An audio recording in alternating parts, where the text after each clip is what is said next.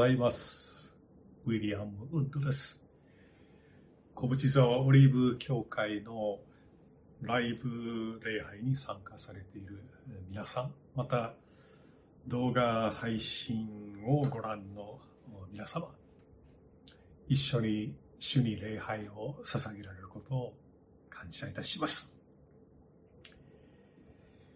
今日のメッセージに入る前に一つコマーシャルをさせていただきたいと思います。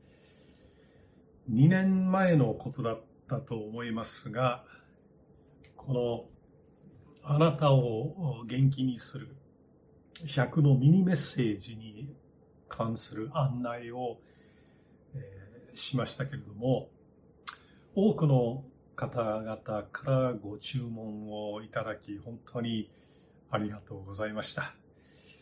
また励まされるコメントを寄せてくださる方もいて、本当に感謝でした。パート2はいつ出るんですか？という問い合わせもあったので、なんとか皆さんのご期待に応えようと思い、え印刷費はかなりのものでしたが、頑張って自費出版でパート2を出すことにしました。今週中に出来上がる予定です。あさっての7日の日に私の家に届くことになっていますが、まあ、こんなあ感じの表紙になります。これを読んで、えーぜひ元気になっていただきたいと思います。デボーションの本として一日一章を読んでいただいてもいいし、一気に読んでいただいても構いませんが、必ず聖書に対する健全な信仰が育つと信じています。また、聖書の御言葉は21世紀に生きる私たちに大きく関係している書物だという確信も深まると思います。聖書は時代遅れの本だという考え方が一般社会だけではなくキリスト教会の中でも広がりつつあります。その考えを否定するために、まあ、つまり聖書は永遠に変わらない真理だということを証明するためにこの本の中で多くの人々の生き生きとした証や体験談を紹介しています。過去の歴史における出来事を紹介したり、今注目されている話題や世間を騒がせている事件に触れて、聖書的観点から見て、どんな意味があるかを説明したりもしています。いくつかの章のタイトルを紹介すると、ライザップのコマーシャルに思うこと、100兆ドル紙幣が物語る悲劇、SNS の落とし穴、ベーブ・ルースと戦争、UFO は本当にあるのか、奇妙な天才工場の話、少子化問題の根底にあるものなどがあります。クリスチャンだけでなく未信者の方が読まれてもよくわかる内容のものばかりではないかと思います。伝道にも用いていただけたら幸いです。えー定価は1500円ですが、このライブ礼拝、あるいは後から動画を見てくださる方々のために特別に割引をいたします。1000円で結構です。ぜひ活用していただけたらと思います。それではメッセージに入る前に一言お祈りをさせていただきます。天の父なる神様、今日も皆さんと共にあなたを礼拝できることを感謝いたします。今から御言葉を開きます。どうぞ今日も主が御言葉から私たちに豊かな霊の糧をお与えください。どうか一人一人があなたの御言葉によって慰められ、励まされ、力づけられ、また癒されますように。お願いいたします。主イエス様のお名前によってお祈りいたします。アーメン。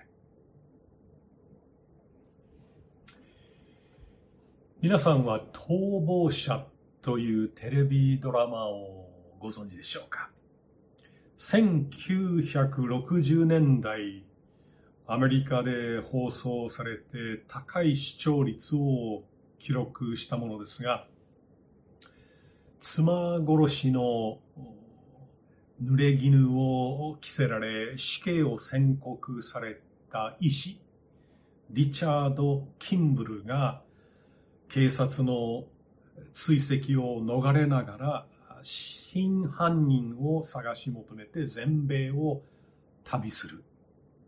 まあ、そのような物語です。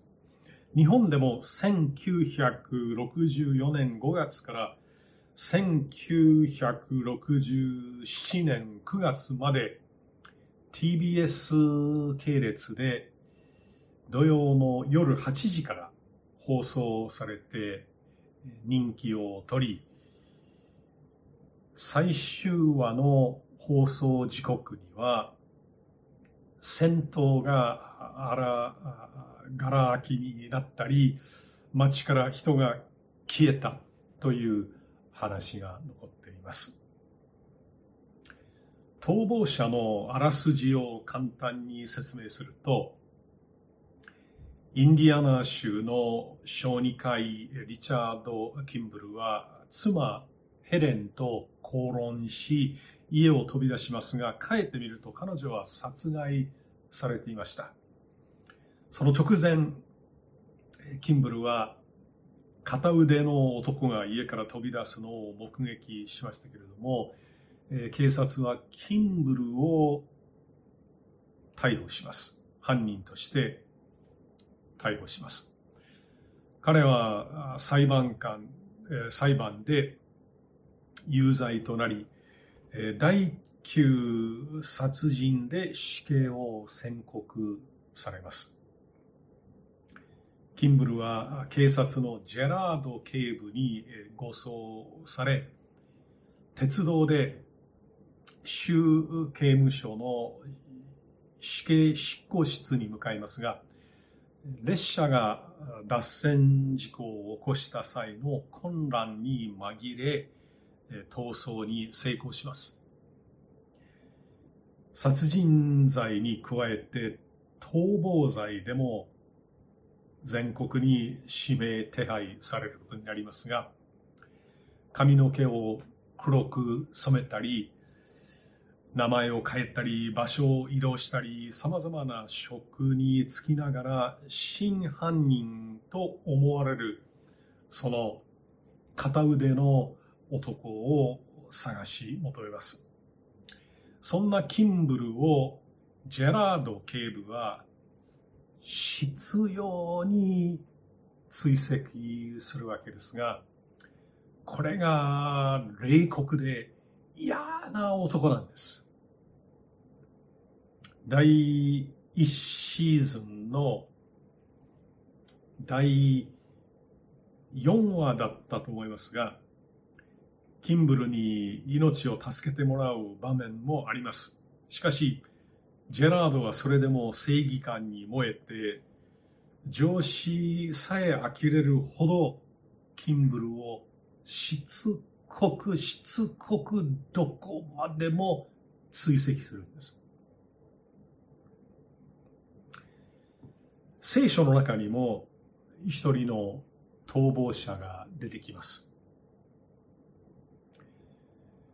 神様の命令に逆らって神様から逃げようとした預言者ヨナです。彼はどうしても神様の命令に納得できなくて遠くへ逃亡するんですが神様の必要な追跡を受けます。もちろん神様はジェラード警部のような嫌な性格ではありません。追跡の動機も全く違います。神様がヨナを追いかけるのは罰するためではなく彼をご自身の器として立ち直ら直らせたいと願っておられるからです。ヨナのことを諦めることができず、ずっとヨナの可能性を信じ続けてくださったのです。ヨナはアッシリア王国の首都ニネベに行って悔い改めのメッセージを語るように言われますが神様の救いや守りや祝福は先民ユダヤ人のみに限られるべきであると考えていました。創造主なる神様を認めない違法の民は神様の恵みを受ける資格などなく、むしろ滅ぼされて当然だという排他的な考え方でした。ですから、勢力を拡大し、イスラエルの安全を脅かすアッシリア王国への宣教を主から命令されたときに、ヨナはその命令を蹴ってしまったんです。一日も早くアッシリア帝国が裁かれることを絶望していました。しかし自分が悔い改めのメッセージを語って彼らが実際に誠の神様に立ち返ったならば神様の憐れみによって裁かれずに済む可能性が十分にあります。世のはそのようなことがあってはならないと。神様からの逃亡を試みるわけですが、果たしてどうなるのでしょうか。ヨナ書の一章十1節から17節までお読みします。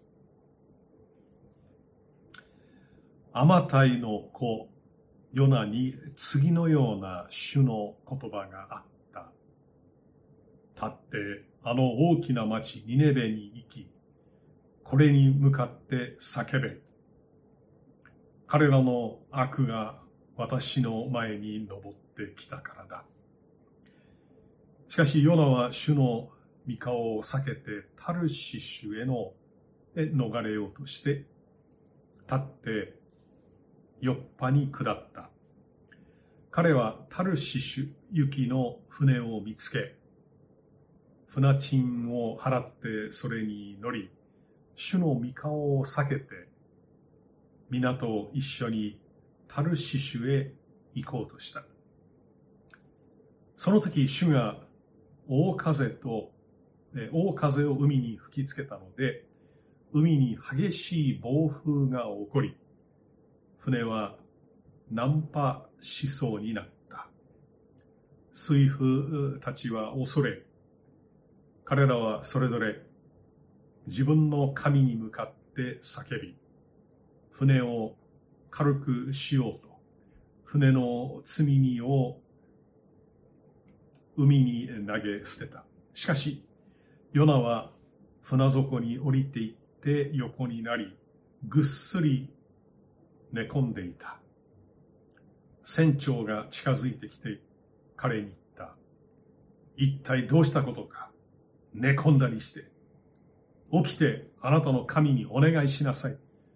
あるいは神が私たちに心を止めてくださって、私たちは滅びないで済むかもしれない。皆は互いに言った。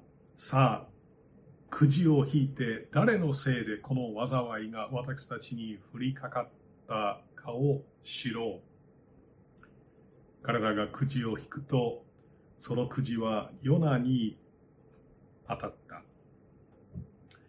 そこで彼は、えー、彼らはヨナに言った。誰のせいでこの災いが私たちに降りかかったのか、告げてくれ。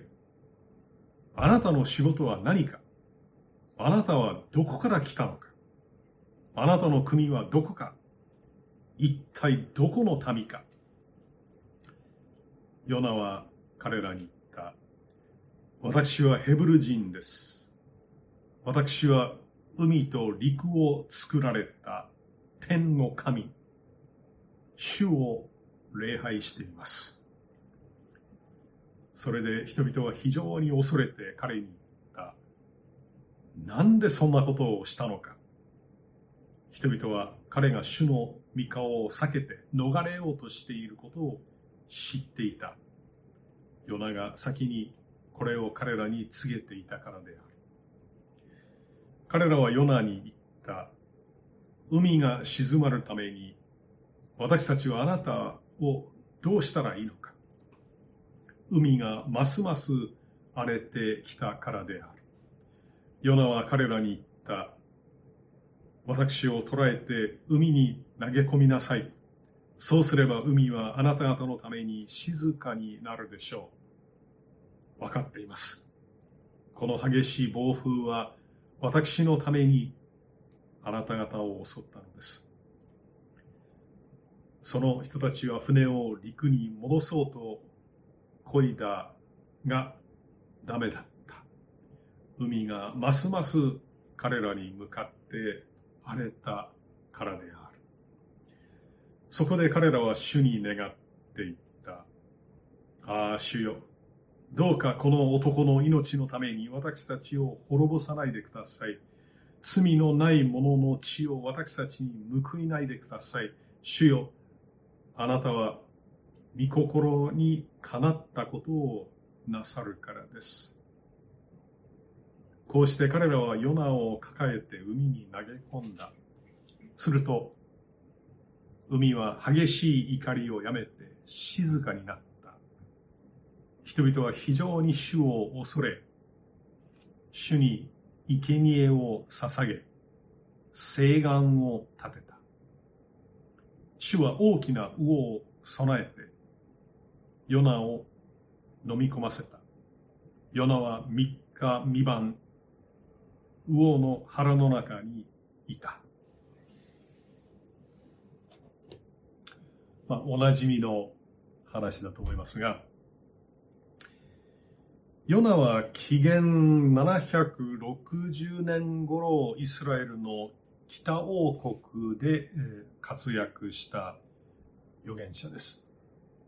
ヨナ書は彼の生涯の一コマを電気風に描くものですが、ここに書かれたことが起こる前に彼はすでに預言者として名を轟かせていました。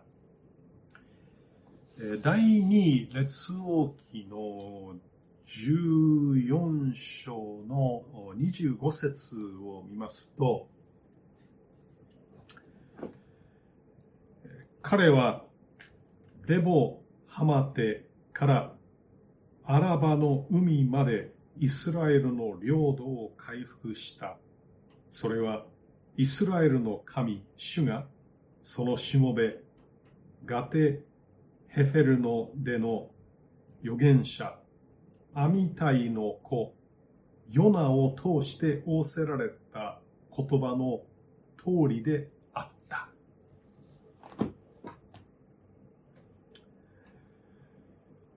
ヨナの言葉の通りにイスラエルの王ヤローブアム2世はレボハマテからアラバの海までイスラエルの領土を回復しました。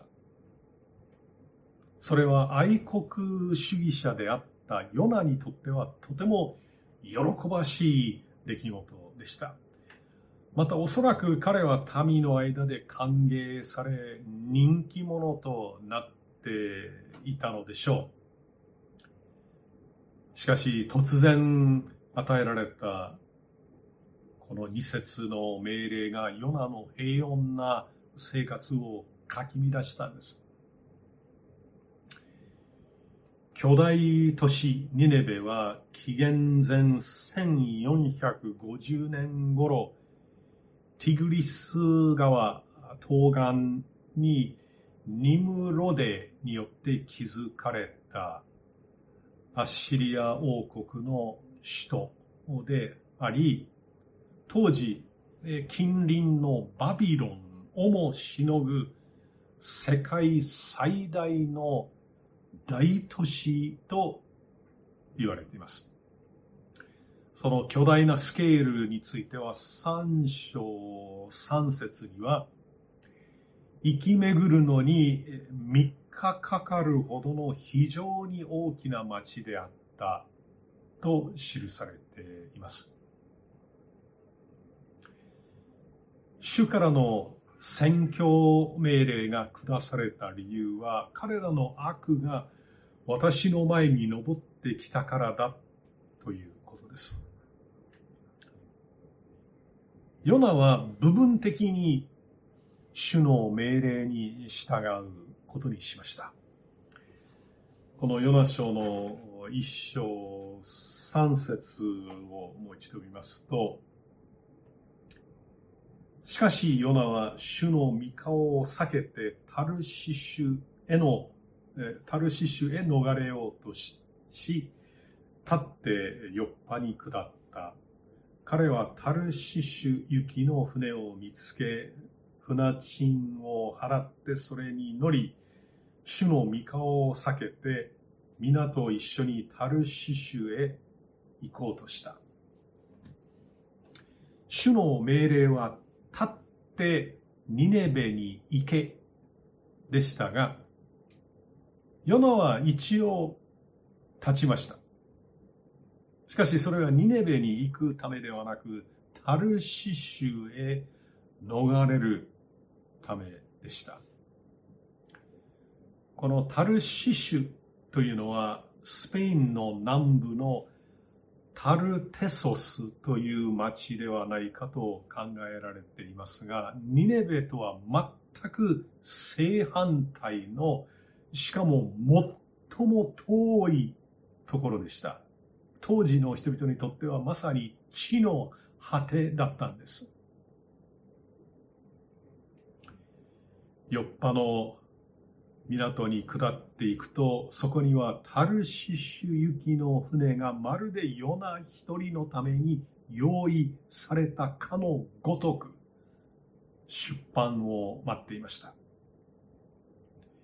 ヨナが小躍りしても、誰も咎めることができないほどのグッドタイミングでした。しかし、主の命令に逆らうときに、すべてがうまくいっているように思われても、私たち人間は必ず壁に突き当たります。ヨッパの港にあった船は主が備えられたものでありません。主が備えてくださったのは嵐です。4節と5節をもう一度お読みしますね。その時主が大風を海に吹きつけたので、海に激しい暴風が起こり、船は難破しそうになった。水夫たちは恐れ、彼らはそれぞれ自分の神に向かって叫び、船を軽くしようと、船の積み荷を海に投げ捨てた。しかし、ヨナは船底に降りていき、横になり、ぐっすり寝込んでいた。猛烈な風によって船が難破しそうになり、水夫たちはそれぞれ自分の神に向かって叫びました。パニックの中で彼らが救いを求めて叫んだ対象は、フェニキア地方の複数の神々です。罪にを海に捨てることは最後の手段であり、ナンパ寸前であったことを示しています。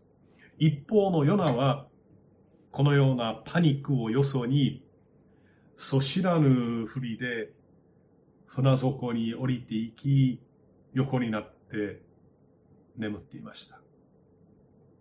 これは現実から少しでも遠くへ逃れようとする試みであり、神様からの逃避行為でした。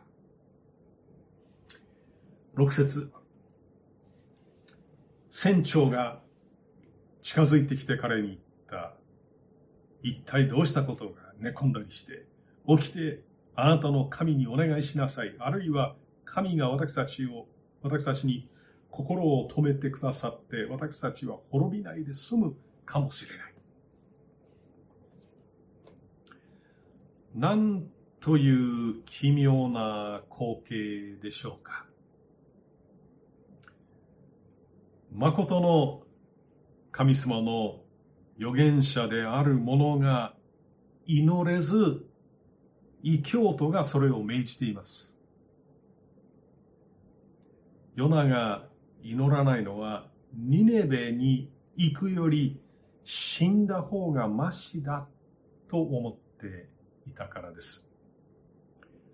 つまり自分が死ぬことによってニネベの人々が悔い改めず神様に滅ぼされるのであればその方がイスラエルの救いにつながる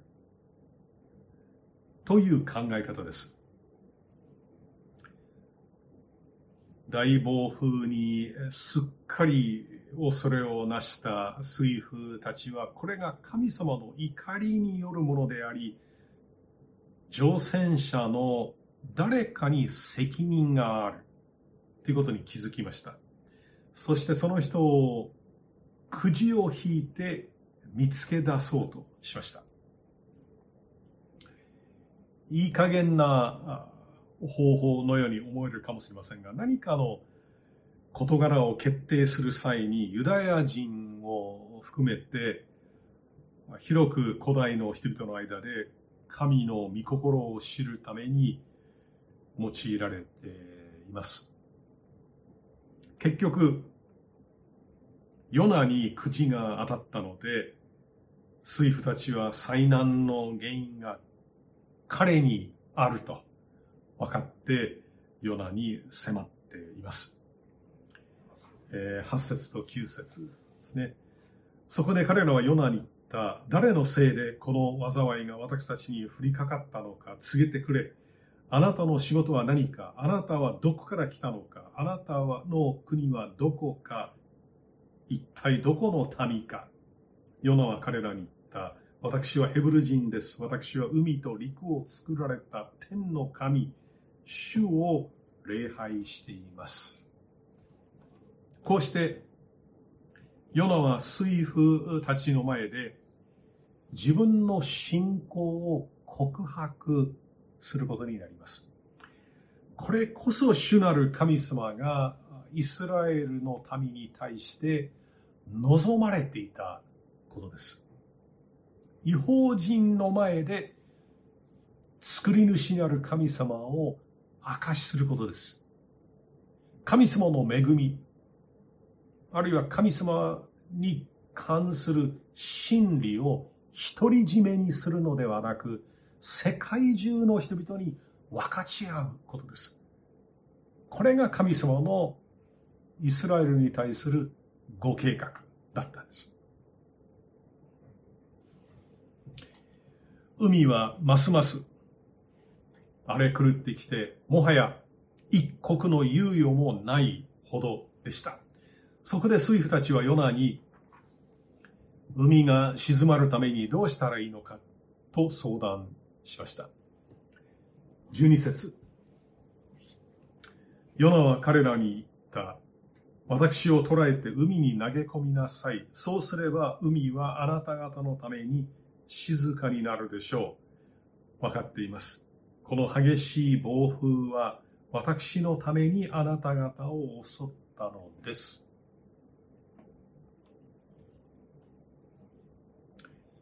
この私を海に投げ込みなさいはヨナの最後の逃避とも自己犠牲人類愛償いともまたは諦めともまあ、いろいろに解釈できる言葉ですが、おそらくヨナの愛国心から出ているのではないかと考えます。つまり、繰り返しになりますけども、自分が死ねば、ニネベの人たちに悔い改めのチャンスがなくなる。すると必ず神様に裁かれる。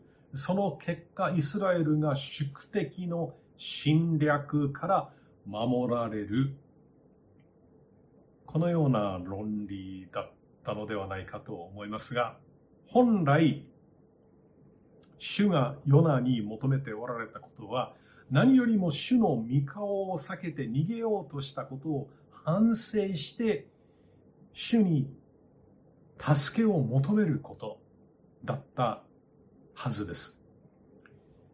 しかし、ヨナは愚かにも主の御心に従うよりも死ぬことを選ぼうとしていました。水夫たちはヨナの提案をすぐには実行できずに船を陸に戻そうとしますが、海はもっとひどく荒れてきました。万策尽きた彼らは結局ヨナを海に投げ込むことにしました。その時、自分たちの神々に祈る代わりに、ヨナの神に懇願しました。この14節ですね。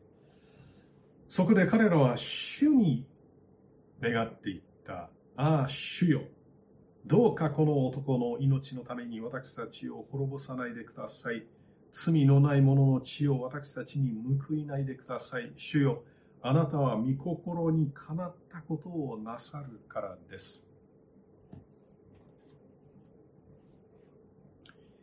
ヨナの願い通りにヨナを海に投げ込むと、嵐は収まりました。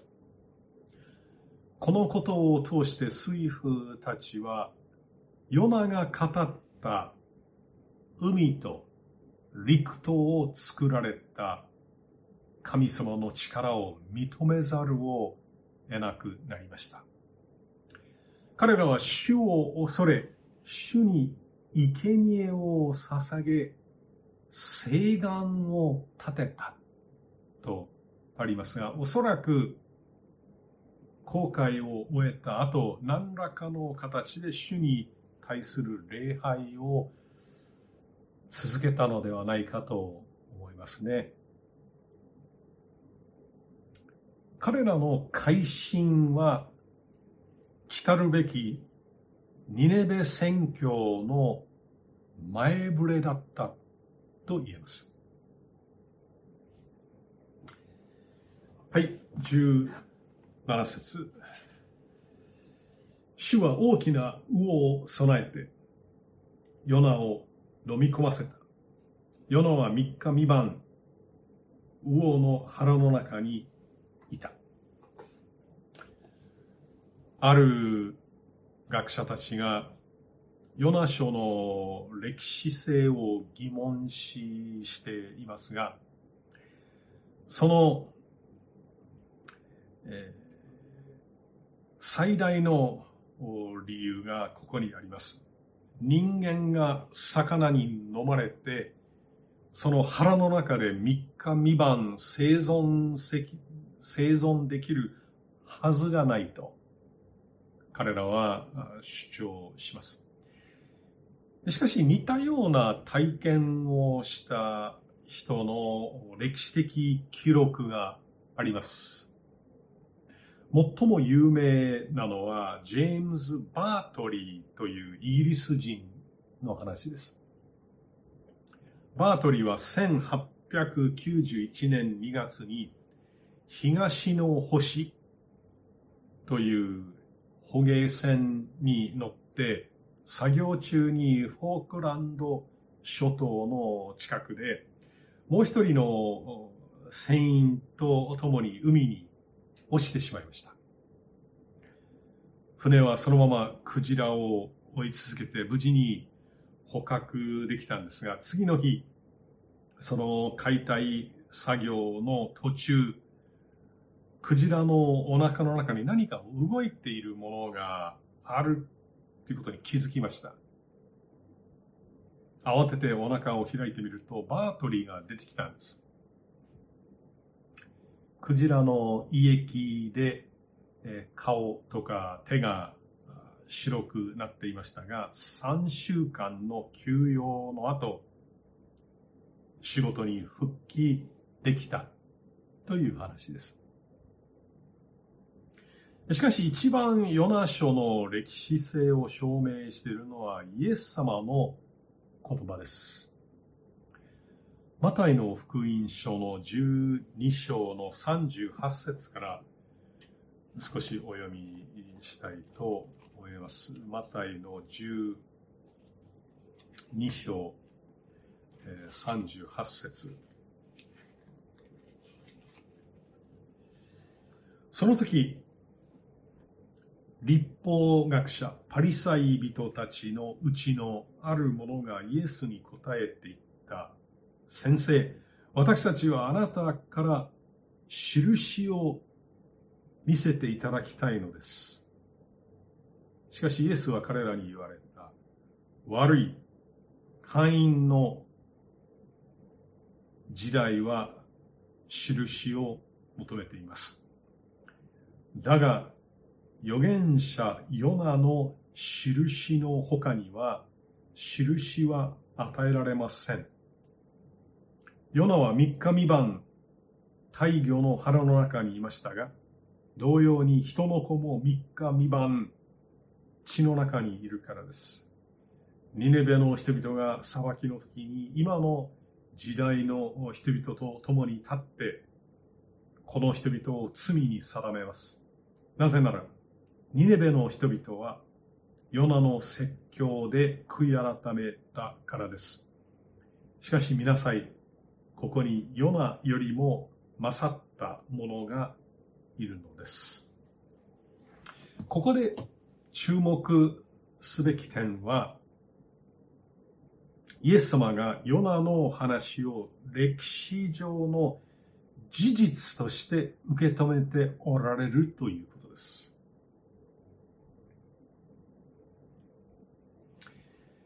では、えー、ヨナ書に戻ってえ、2章の、えー、1節から10節までお読みしましょう。ヨナは魚の腹の中から彼の神、主に祈っていった。私が苦しみの中から主にお願いすると、主は答えてくださいました。私が読みの腹の中から叫ぶと、あなたは私の声を聞いてくださいました。あなたは私を海の真ん中の深みに投げ込まれました。潮の流れが私を囲み、あなたの波と大波が皆私の上を越えていきました。私は言った。私はあなたの目の前から追われました。しかし、もう一度、私はあなたの聖なる宮を仰ぎ見たいのですと。水は私を、私の喉を締め付け、深淵は私を取り囲み、海藻は私の頭に絡みつきました。私は山々の根元まで下り、地の勘抜きがいつまでも私の上にありました。しかし私の神主よ。あなたは私の命を穴から引き上げてくださいました。私の魂が私のうちに衰え果てた時、私は主を思い出しました。私の祈りはあなたに、あなたの聖なる宮に届きました。虚しい偶像に心を止める者は自分への恵みを捨てます。しかし私は感謝の声を上げて、あなたに生贄を捧げ、私の誓いを果たしましょう。救いは主のものです。主は魚に命じ、ヨナを陸地に吐き出させた。土壇場に立たされたヨナは神様に祈りを捧げます。大魚の腹の中は居心地の悪い。昼夜の見分けもつかない暗黒の世界だったに違いありません。この時、ヨナはニネベの人々の気持ちが少し理解できるようになったのではないかと思います。彼らも霊的な暗闇の中で何の希望も見出せずに苦しんでいました。私たちは同じ体験をしない限りなかなか人の苦しみがわからないものです。この、えー、2章の2節をもう一度見てみますと、私が苦しみの中から主にお願いすると、主は答えてくださいました。私が読みの腹の中から叫ぶと、あなたは私の声を聞いてくださいました。このヨナの祈りの大きな特徴は、一つ一つの言葉が過去形になっていることです。答えてくださいました。聞いてくださいました。と言っています。陸に吐き出されてからこの感謝の祈りを捧げているわけではありません。彼はまだ劣悪な状況の中にいたんです。しかし、ヨナは状況が変わる前から絶対的な確信がありました。必ず救助される自分をイメージできたんです。ヘブル書にあるより、ヘブル書の11章ですけども、信仰は目に見えないものを確信させるものです。えー、6節、えー、そして7節私は山々の根元まで下り、地の勘抜きがいつまでも私の上にありました。しかし、私の神主よ、あなたは私の命を穴から引き上げてくださいました。私の魂が私のうちに衰え果てた時、私は主を思い出しました。私の祈りはあなたに、あなたの聖なる宮に届きました。ここにも、ヨナの先取り信仰が現れていますね。ヨナは主を認め、主に寄りすがり、主に祈ることができるようになりました。そしてその祈りが確かに主に聞き届けられたという確信を持ったんです。8節虚しい偶像に心を止める者は自分への恵みを捨てます。リビングバイブルからもちょっと読んでみたいと思います。偽りの神々を拝んでいる者は神様が与えようとしておられる恵みに背を向けているのです。これは分かりやすいですね。偽りの神々を拝んでいる者は神様が与えようとしておられる恵みに背を向けているのです。ここでの恵みとはヘブル語のヘセドという言葉ですが、真実の愛という意味です。私たちは祈る気力が湧かないとき、この世の楽しみ、富、名声、権力などを偶像にして自分の心を元気づけようとするかもしれません。しかし、そこで大切なのは、なえてしまった心を神様の前に差し出し、神様からの一方的な真実な愛に対して心を開くことなんです。9節しかし私は感謝の声を上げてあなたに生贄を捧げ私の誓いを果たしましょう。救いは主のものです。私は必ず約束を果たしますとリビングバイブルにありますが、この約束または誓いというのは、神様の命令に従ってどこにでも行きますという意味のものであったと思われます。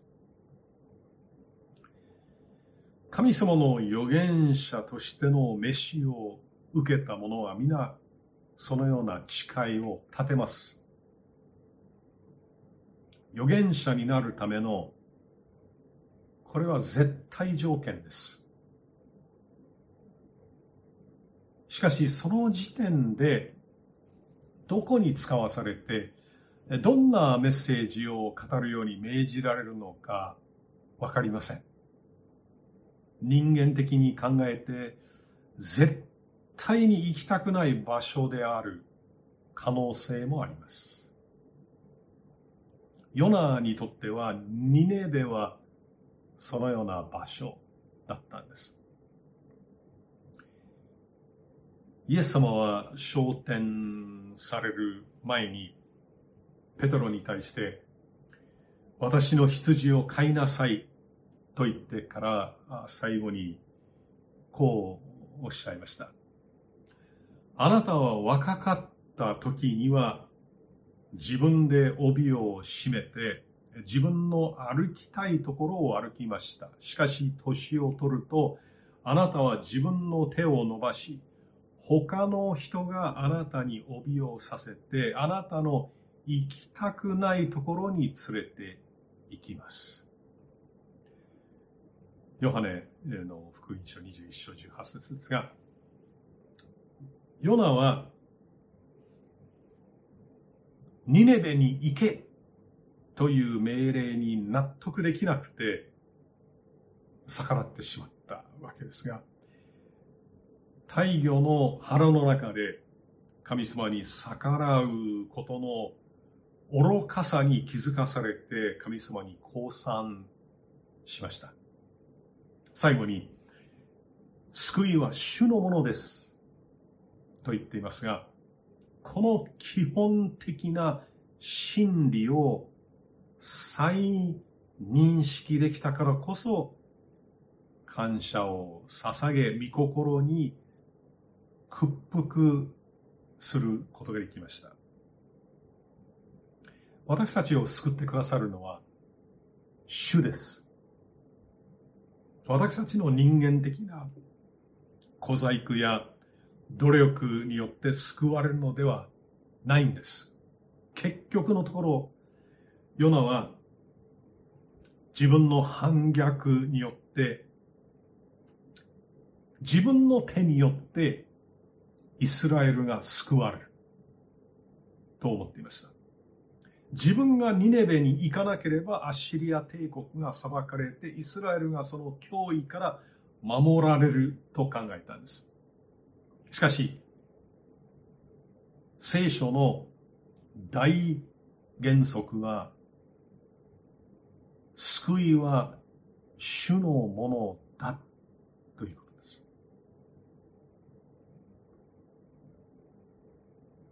そのご計画の究極的な目標はあくまでも人間の救いです。私たちも時々神様の御言葉や神様の御業に対して疑問を抱くことがあるのではないでしょうか。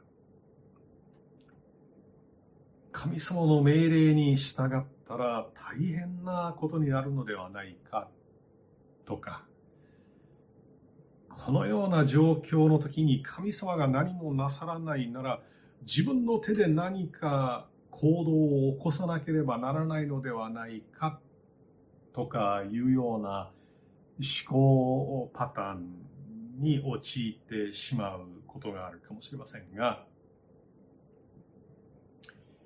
悔い改めずに抵抗を続けるなら、ヨナのようなところを通らされる可能性があります。救いは主のものです。と言えるようになるまで苦しい思いをすることになります。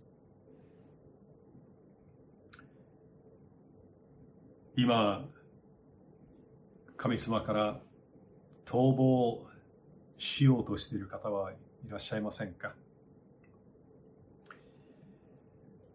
いろいろなつまずきなりトラブルがあってあなたは神様から逃れようとしてきましたけれどもそろそろ逃亡生活に終止符を打ちませんか。もう、うすうす感じておられると思いますが、逃げようとしても、神様から逃げ切ることはできません。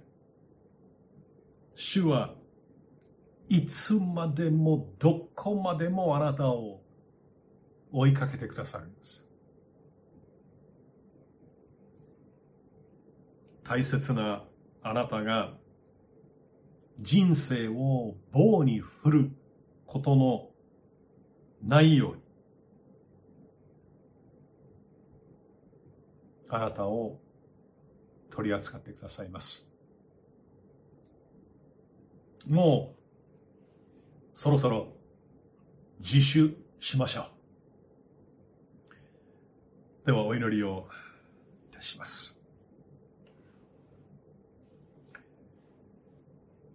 天の父なる神様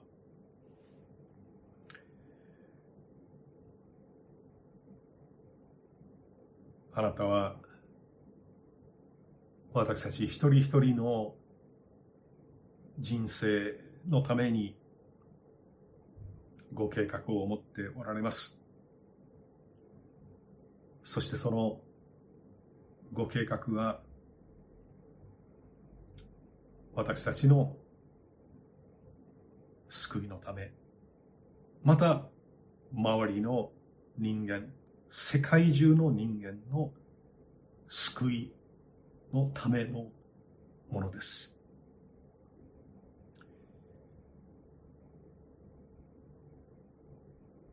主よ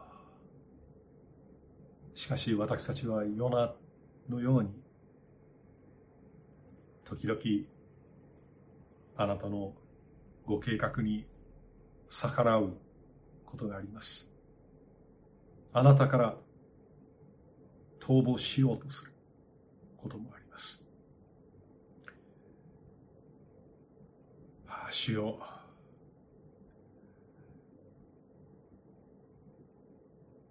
愚かな私たちをお許しください。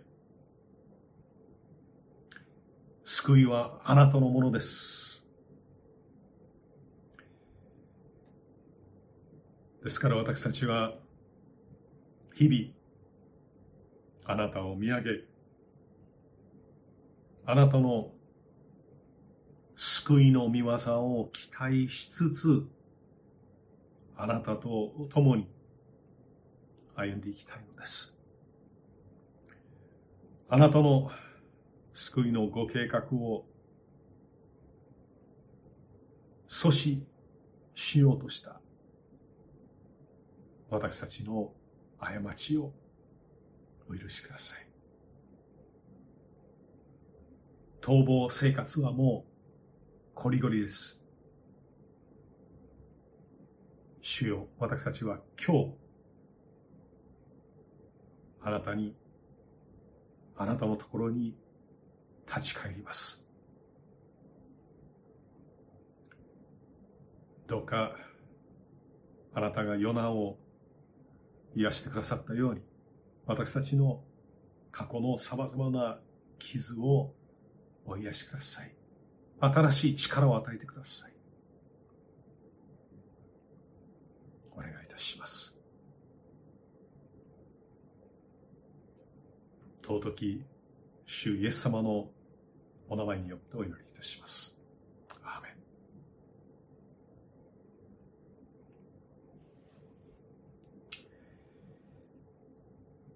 えー、次回、まあ、もし皆さんにメッセージをお届けするチャンスがあれば、えー、ヨナ書の3章と4章からお話をしようと思っています。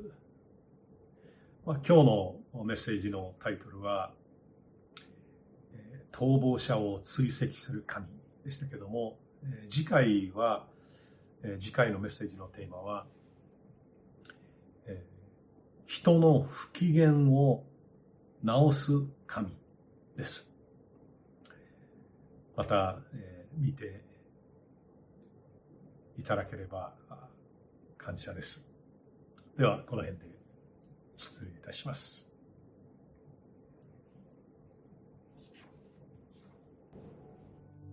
小淵沢オリーブ教会には聖書の言葉を多くの人に届けるためのさまざまなビジョンがあります。あなたもこの働きに参加してみませんか？献金はこちらのアドレスにて受け付けています。インターネット送金サービスまたは口座振込に対応しています。